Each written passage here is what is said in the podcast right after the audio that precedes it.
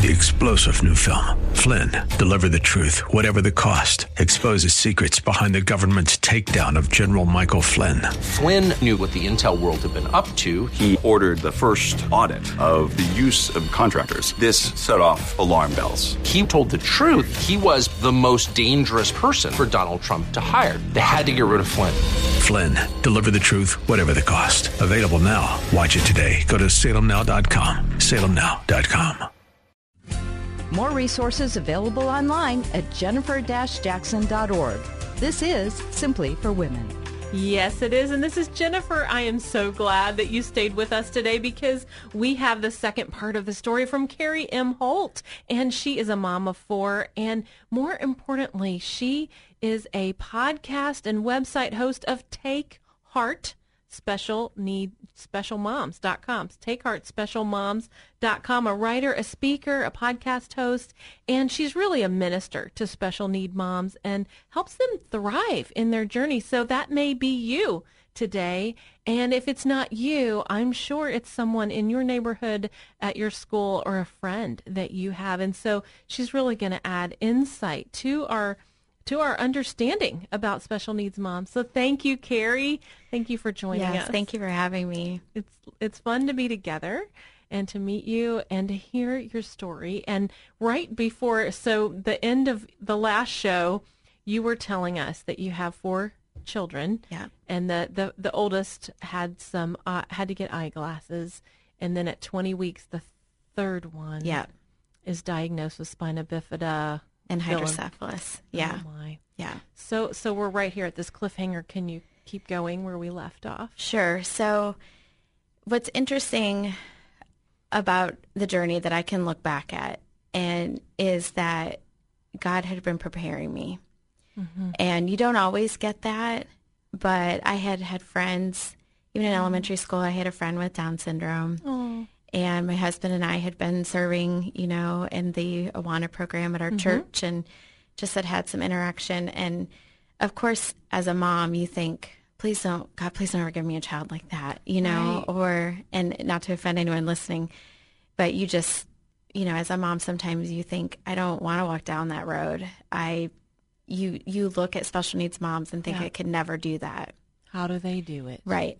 Until you're, until you're forced to. Yeah and you you do what you have to do just mm-hmm. like we mm-hmm. all do what we mm-hmm. have to do right and so i the first thing is you just go through this grieving process and while they're in the womb yeah did they ask you to terminate i did have one doctor yes mm-hmm. um, by this time i was 22 weeks mm-hmm. and he said well you have options mm. and of course that isn't something that my husband and i ever you know we don't believe in that we and we just yeah we just definitely said so no. You went into this full fully know, knowing what was going to happen. Yeah. So I, you know, it was interesting because I remember walking to the car that day, and of course we were crying, and um, what what's interesting is when we so when we initially got the news our oldest son was with us mm. and my husband almost passed out in the doctor's oh. office and he oh. I have his permission to tell that story but he just said he saw her face and he just his stomach dropped and he's got low blood pressure sure. i think. So he's just like on the floor. And, mm. and then the nurses are coming in to get our oldest son and it was just trauma. This, yeah it was trauma and a little bit of some levity in the moment you know like oh goodness. We laugh about it now um because there's been a few other times when that's happened along our journey. it's his pattern. Boom there he goes. Yes. So so then we went for, um, they immediately tried to get us into a high risk doctor. So they wanted to confirm all of this stuff. And what's interesting about that day is I had my ultrasound and then I was waiting to see my doctor and my husband was pacing back and forth in the uh, waiting room because, you know, at an mm. OB's office, you wait forever. Yes. And he, and I looked at him and I said, I would tell you to go to work, but I feel like you need to be here. Mm-hmm. And the interesting thing is, is I didn't feel doom and gloom. I didn't feel, I didn't have this feeling like something's wrong. I just, something in me said, I think you should be here. Yeah. So after the second appointment, same day, we walked to the car and we were upset. And my husband turned to me and he said, if not, if not us, who else? Mm. And I was like, are you kidding me? Mm. You know, like it, if, you know, oh. why, why wouldn't we take this on? You know, we have, we have our faith.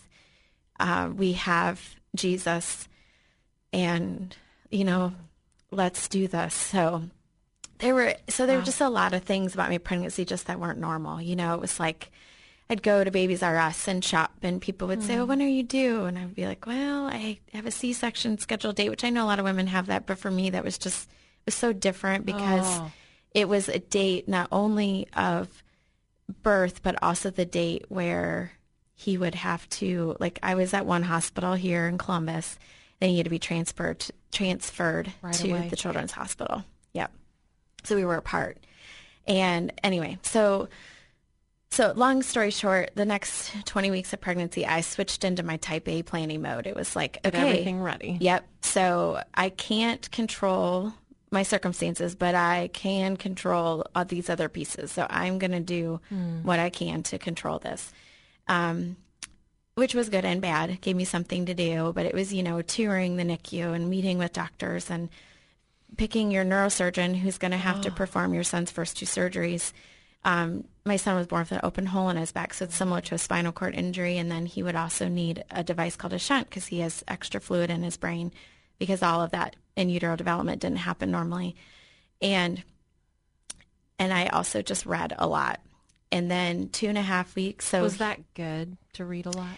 For me, it was. Uh-huh. It really does vary per person. I wanted to be. I'm one of those people that I want to be as prepared as possible, yeah. and I don't want to be blindsided. Mm. I, which God has taught me a lot of flexibility in that because we get blindsided a mm-hmm. lot with different things.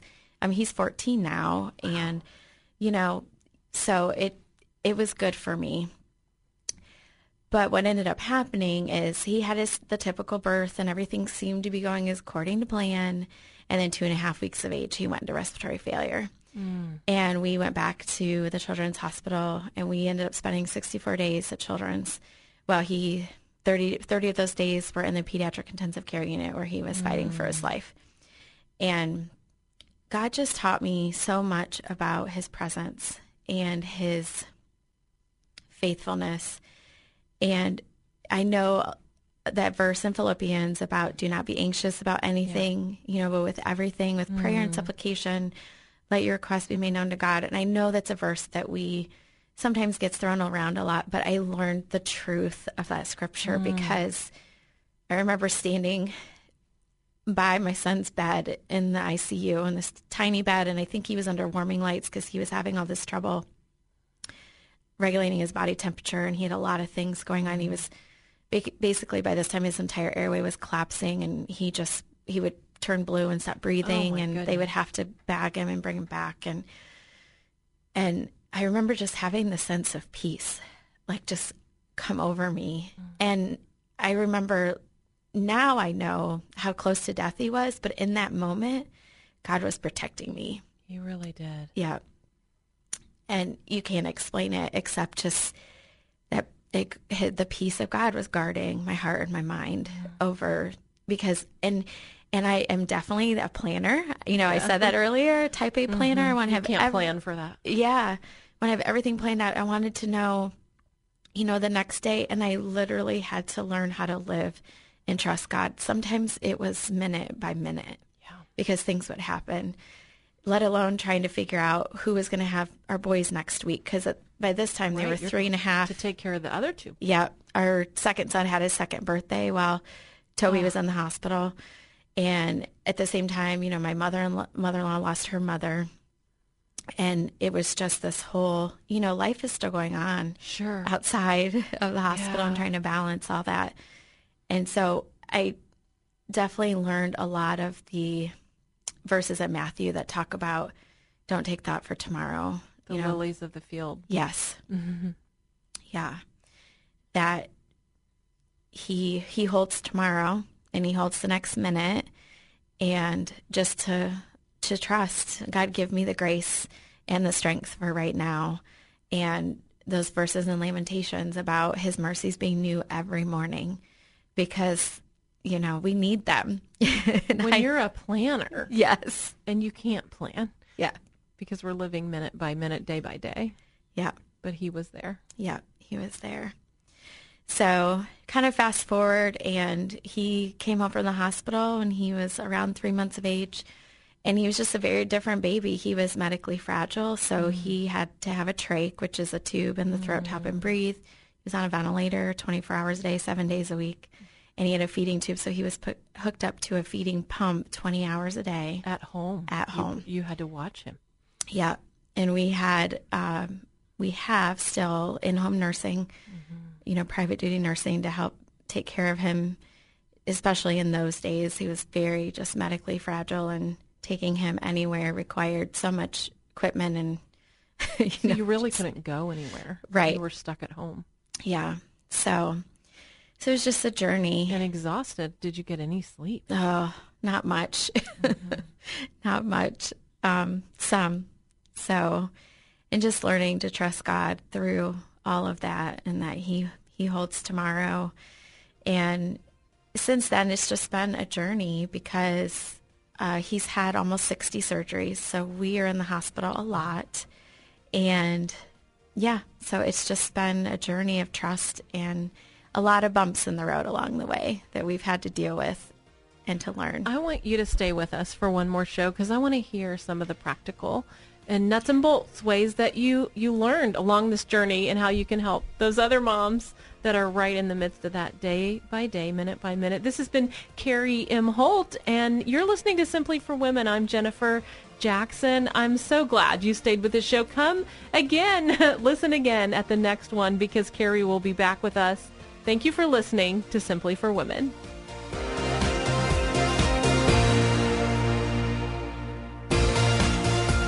We hope that today's show has been a blessing to you as you seek to simply live out your faith.